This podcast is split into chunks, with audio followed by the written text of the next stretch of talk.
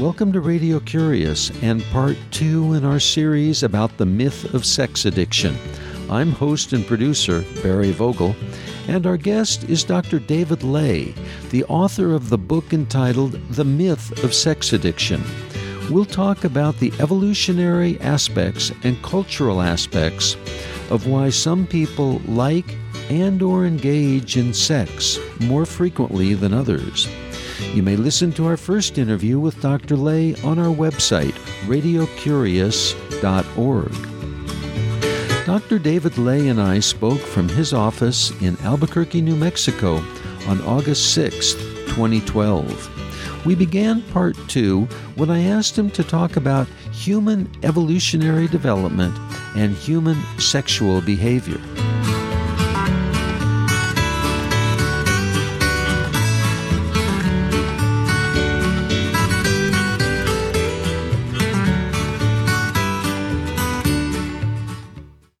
Sexuality has been influenced and shaped by our evolutionary history, by the things that let people be successful in reproduction, and that what we're seeing today, and in many cases, some of the things that uh, people are concerned about and troubled about with sex are the direct result of that evolutionary history. For example?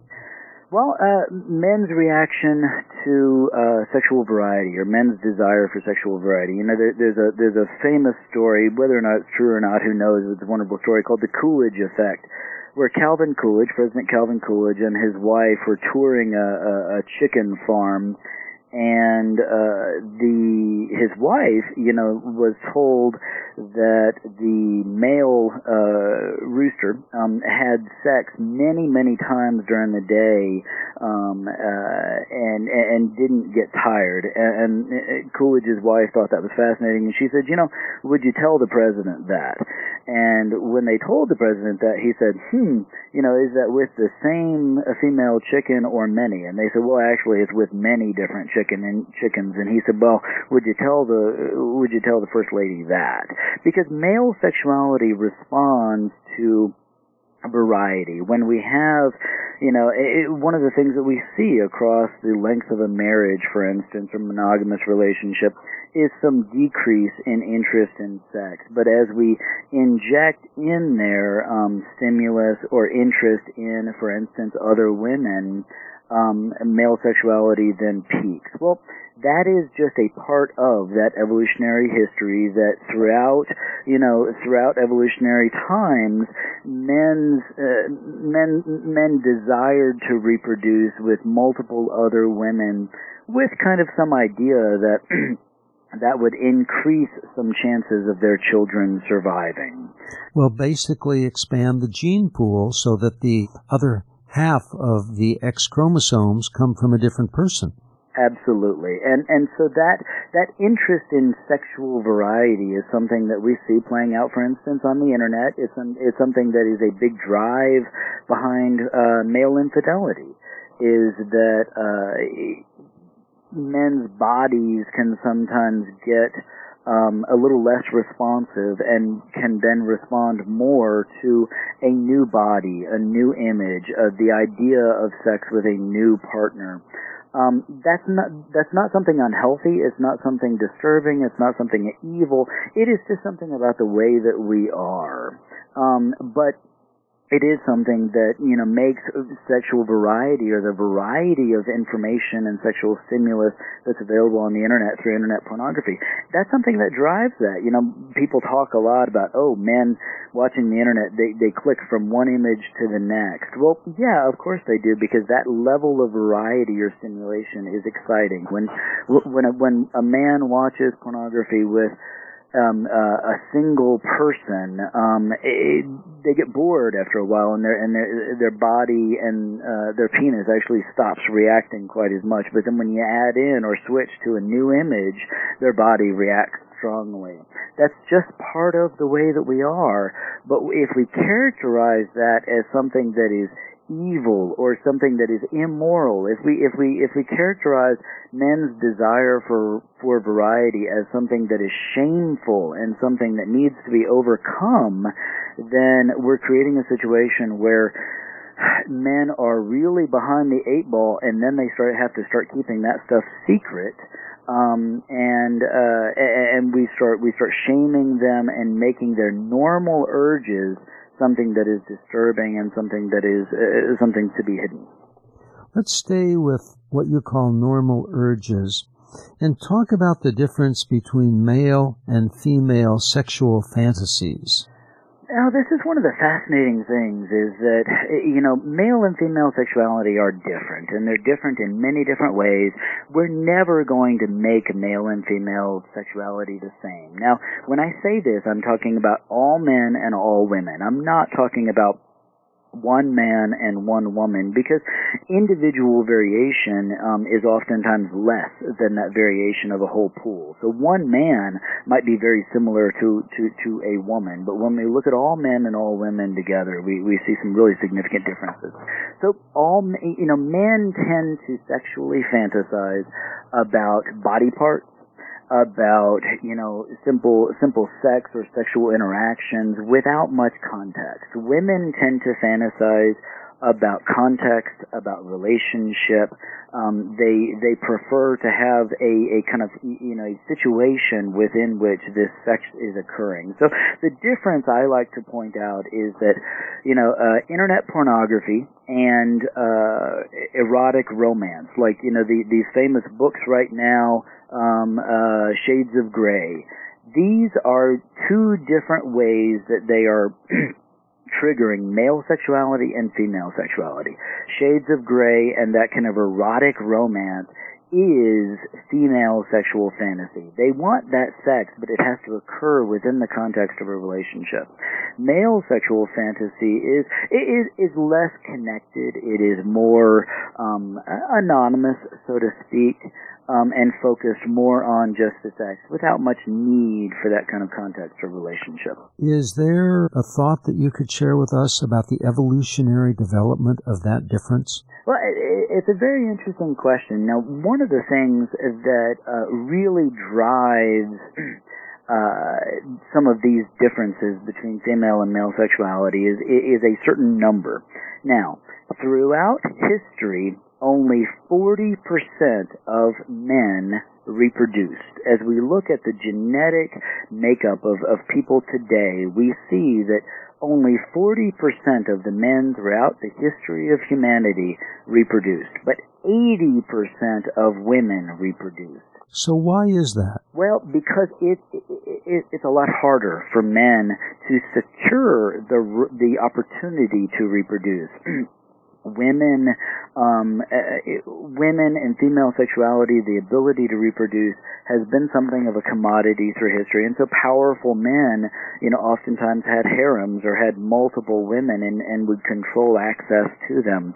Men who were not as powerful or not as successful couldn't get access to those women on, in order to reproduce. That's a really important number that has a lot of downstream implications because it, it for instance, means that the men that we eh, the men that we are descended from are those men who were powerful, who were jealous of sexuality and guarded it, and those men who when a sexual opportunity was present, they responded quickly and impulsively. It's one reason why that sexual variety and that desire to respond impulsively and quickly to sexual situations is something so ingrained in male sexuality that seems clear. It would link back to the fact that under a Darwinian analysis, the more fit or the stronger male is the one that's going to reproduce first, and his descendants would be the ones who inherit that trait, whereas the weaker male is unable to reproduce and there are few weaker males. Absolutely. It's also why we see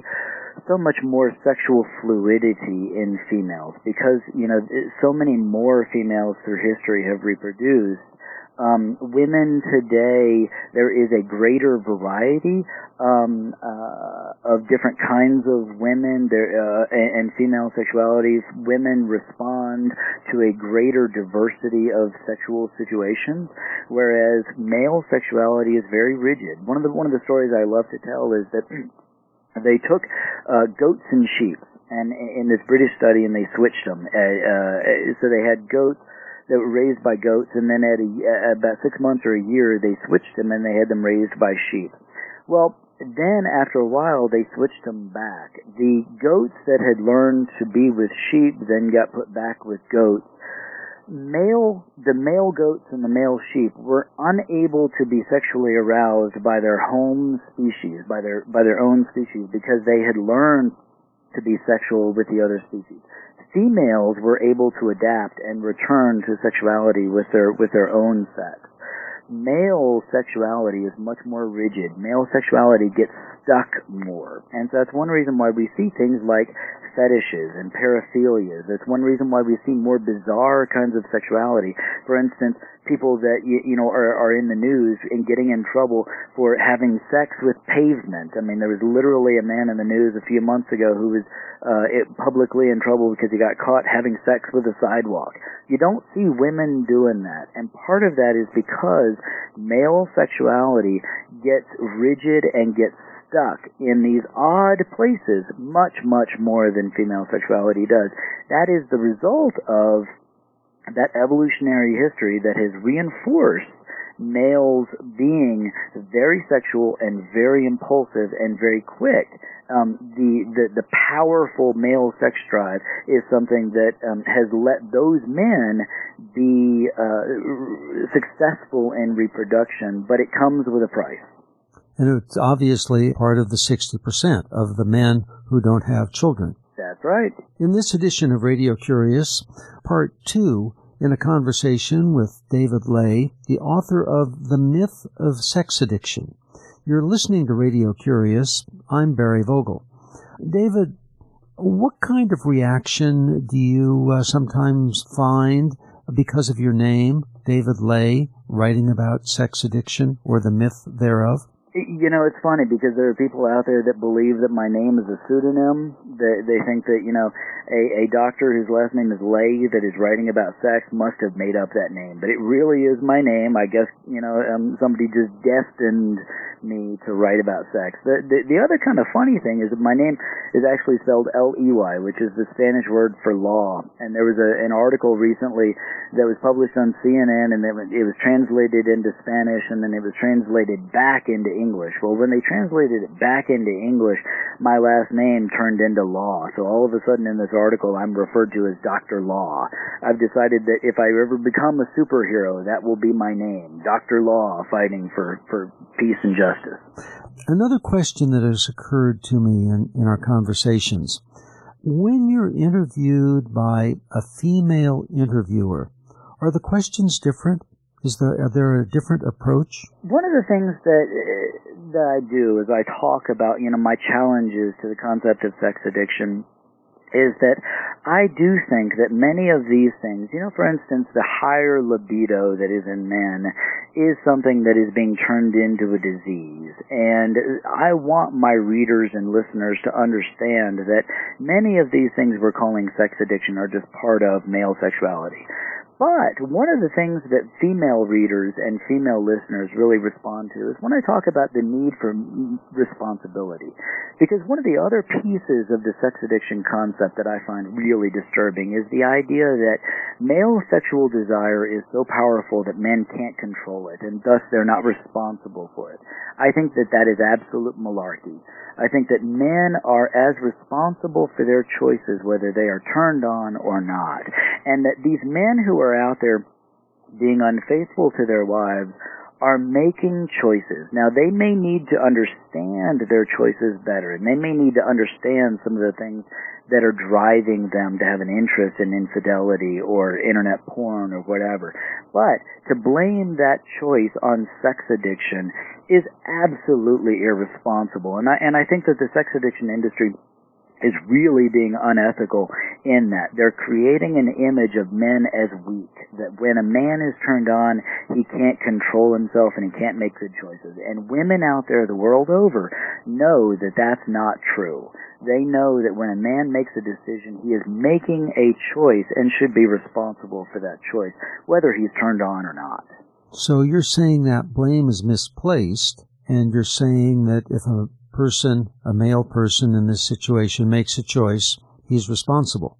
Absolutely. Uh, you and know, the examples would be? the idea that sex addiction is something that takes away men's power to turn off the internet, for instance. I, I hear from these people who say, well, you know, I was, I masturbated on the internet for 12 hours and I couldn't stop. Well, there was a time when you could stop. For instance, before you turned the computer on. Or what if instead you got rid of your internet service at home? You put the computer out in a public place in the home so that you couldn't masturbate privately. These are all places where, yes, when you are turned on, you, just like any other human being, can sometimes make bad choices. You know, when we are d- turned on and want, wanting to have sex with somebody, we will agree to lots of things that we wouldn't normally agree to when we're when we're not turned on. You know, whether, whether you call it beer goggles or whatever. When we're turned on, sometimes we make bad choices. But there is the ability to make good choices around that, before that, even after that, to take responsibility for those things. And and part of the the education I think we need to do is to help people understand that having sexual desire influence our choices is normal, but we can be responsible for our choices even knowing that that sexual desire is going to influence us. So, for instance, if you are a person who um, is subject to kind of losing control of yourself when masturbating on the internet, then maybe you shouldn't have internet at home, and that maybe that's your way of being responsible for yourself. It's not that the internet has control over you, and it's not that you can't control yourself sexually, but you have to plan for it and you have to make good decisions early on. David Ley, you've indicated that there's a changing role of the concept of sex addiction in a courtroom. Tell us about that, please. Well, sex addiction as a concept and as a, as a diagnosis does not meet American federal or Supreme Court standards for admissible evidence.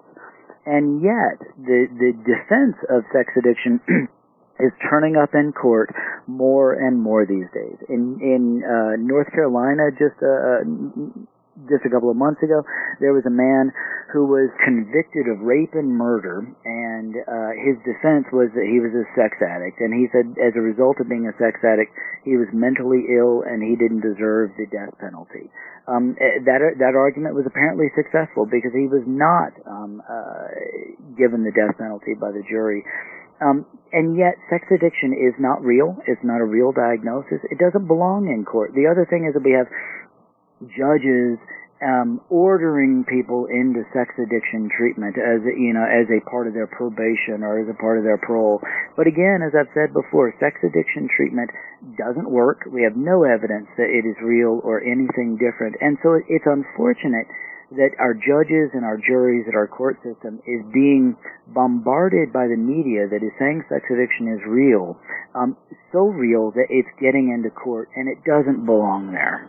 How would you phrase in your profession as a clinical psychologist dealing with people who have sexual matters that cause them to come visit you, how would you characterize a uh, good societal way, recognizing our evolutionary component, that would treat the cause of these forms of inappropriate behavior?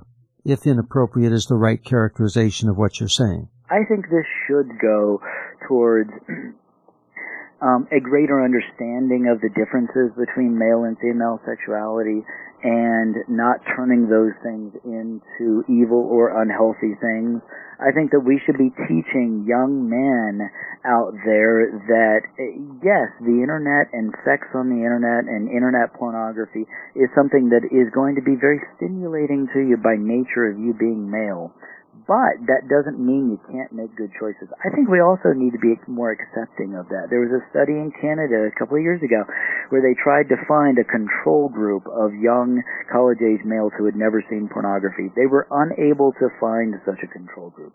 So what that means is that almost every male in our society has seen pornography, and yet we are not awash in sex crime. We are not um, uh, awash in rape. And in fact, as internet pornography has gone up, levels of sexual violence, levels of sexual abuse, and rape have gone down.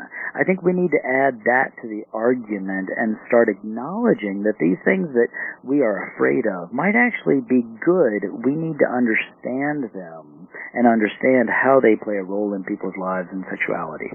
Maybe we can do that by explaining the amount of money that's spent in the United States in comparison to other categories that's spent on uh, pornography as opposed to sports or cultural activities. Can you do that for us? Oh, sure. You know, more money is spent on um, uh, sexual stimu- sexual entertainment, internet pornography, uh, you know, uh, pornography, DVDs, magazines, etc. More money is spent on that than um, uh, sports and things like Broadway entertainment combined. These are billions of dollars. This is a huge, huge industry. Um, that you know in the 1920s or 1919 prohibition against alcohol passed because a very strong committed minority um, was out there saying that drinking was immoral. And all of those people who drank um, were afraid to stand up to that argument because if they did if they admitted that they drank then they were automatically characterized as immoral. Well, today we have the same thing. We have this committed minority of people who are attacking um, pornography and erotic stimulation as immoral, and all of those people who spend billions of dollars consuming that stuff are um, uh, afraid to stand up and admit that they do so because it is called immoral. But really, it's natural. Really, those things are naturally stimulating the natural parts of our sexuality. Um, it's not immoral. It's just part of the way we're made. Well, we know it's natural from an evolutionary perspective. Do we know that it's uh, characterized as immoral if we go back in our genetic history, uh, let's say a thousand years or two thousand years, when we were genetically the same uh, human beings that we are now?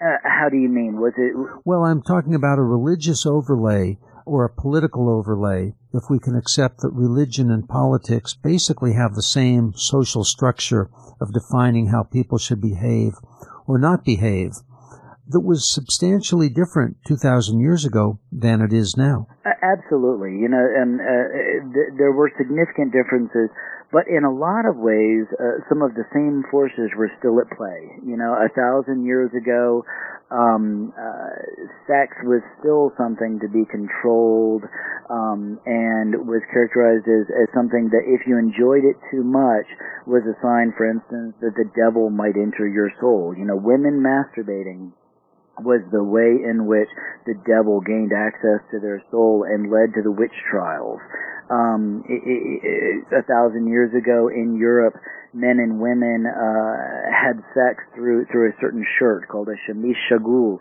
which which had a little hole in it um, for the man and woman um, for their genitalia to line up and, and connect without any other body parts touching because enjoying sex too much was considered immoral and fearful. The interesting thing is though that occurred in Western societies, but there are other societies, for instance Polynesian societies that were more sex positive, that were more accepting and acknowledging of different levels of sexual desire. Um, and those societies did not crumble. Those societies didn't dissolve into um, a morass of rape and debauchery um, the way that people today would believe. Um, in, you know, in some Polynesian uh, societies, teenagers were encouraged to be promiscuous, and it didn't lead to the destruction of those societies. So, staying with this concept, you make a reference, and looks like a hundred or more footnotes in your book, about a book called Lust in Translation Tokyo to Tennessee, where sexual behaviors throughout the world are widely varied. Absolutely. You know, the, the, uh, it's a fabulous book by Pamela Druckerman and um, it, it, talks about the different ways in which uh, infidelity is played out around the world. And you know, a, a fascinating concept is that uh, you know in France the society does not treat infidelity as an intrinsic moral failing. So at the same time, roughly, that Bill Clinton was being impeached for, you know, being unfaithful to his wife, uh, uh, you know, a later French president, Francois Mitterrand, um, had a mistress and children with that mistress, and people knew about it. They just didn't treat it as a big deal and yet there is less infidelity in France than there is in the United States. They just don't treat it as such a problem.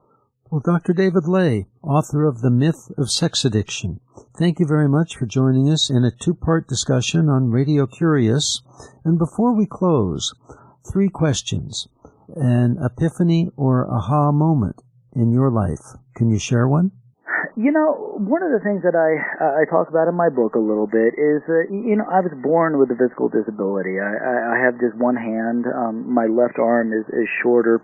Um, that has changed the way in which I live because there are a lot of things that other people do that I can't do it their way. I have to find my own way to do things that is different, but uh, for me just as good. That has impacted the way I live, the way I work, the way I write, how I work as a psychologist, because it, it, it's, it's given me this flexibility of looking at the way in which people do things um, that achieve good results for them. It may be different for other people, but it's not it's not bad, it's not diseased, it's not deficient. Just because I have to tie my shoes differently than a person with two hands doesn't mean there's anything wrong with the way I tie my shoes. It gets the job done. And what would you like to do with the remainder of your one precious life? Well, you know, I think that uh, one thing that I keep doing um, is standing up for people who are different. You know, because of my arm, I am different from other people. Just because somebody is different doesn't give you the right um, to tell them that they're sick. And finally, is there another book that you could recommend to our listeners? It's a book called uh, What Are Men Good For Anyway by a psychologist named Roy Baumeister. It is a wonderful, wonderful book that really examines um, the role of men in our society today, and he really he talks a lot about some of the stuff that I talk about in the myth of sex addiction, um, why male sexuality is the way it is, and what's good about it. He talks about the strengths that men have in our society and how as we characterize men as weak and deficient and as we characterize male sexuality as being something that is overpowering and disturbing that we're doing a disservice to men and we're doing a disservice to society. I really recommend it. It really changed the way I look at male and female um, relationships and our concept of masculinity as a whole. Well, Dr. David Ley, thank you very much for being with us on Radio Curious. Barry, I've really enjoyed it. Thank you for having me on. Dr. David Ley is the author of The Myth of Sex Addiction. The book he recommends is Is There Anything Good About Men? How Cultures Flourish by Exploiting Men by Roy F. Baumeister. This interview with Dr. David Ley was recorded on August 6, 2012. Radio Curious has over 600 archive editions on our website, radiocurious.org, with new editions published regularly. They're all free. The email is curious at radiocurious.org. The phone is 707 462 65 one. Christina Onnested and Yuko Kodama are the assistant producers. I'm host and producer Barry Vogel. Thank you for listening.